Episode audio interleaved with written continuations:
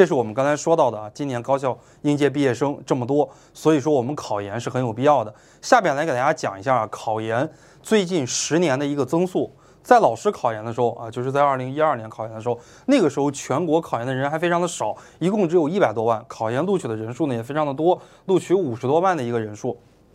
考研在最近十年，大家可以看到啊，这个增速是非常的快的，呈一个大的一个坡度啊上升。今年考研的人数呢已经达到了四百二十二万之多啊，这是考研报名的人数，但是真正走上考场的只有三百七十七万。考研录取的人数，大家可以看到这个坡度每年其实也在上升啊，但是考研录取的人数上升的速度，它远没有考研报名的这个人数上升的速度快。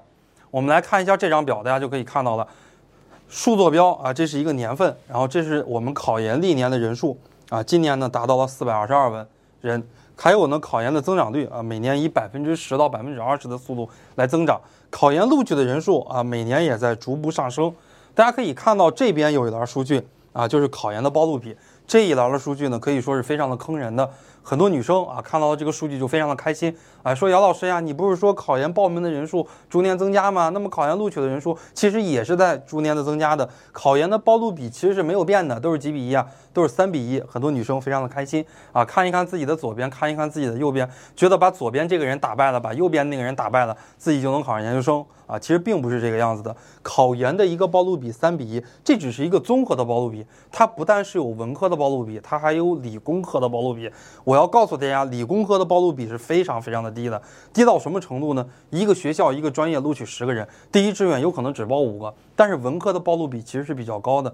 一个学校一个专业假设录取十个人，报名的人数至少有五十到一百。如果你想考二幺九八五大学，那么报名的人数一般来讲都在二十比一到三十比一。所以我们看到的这个三比一的报录比，只是一个综合报录比，包含了理工科的，包含了复试的，也包含了调剂的。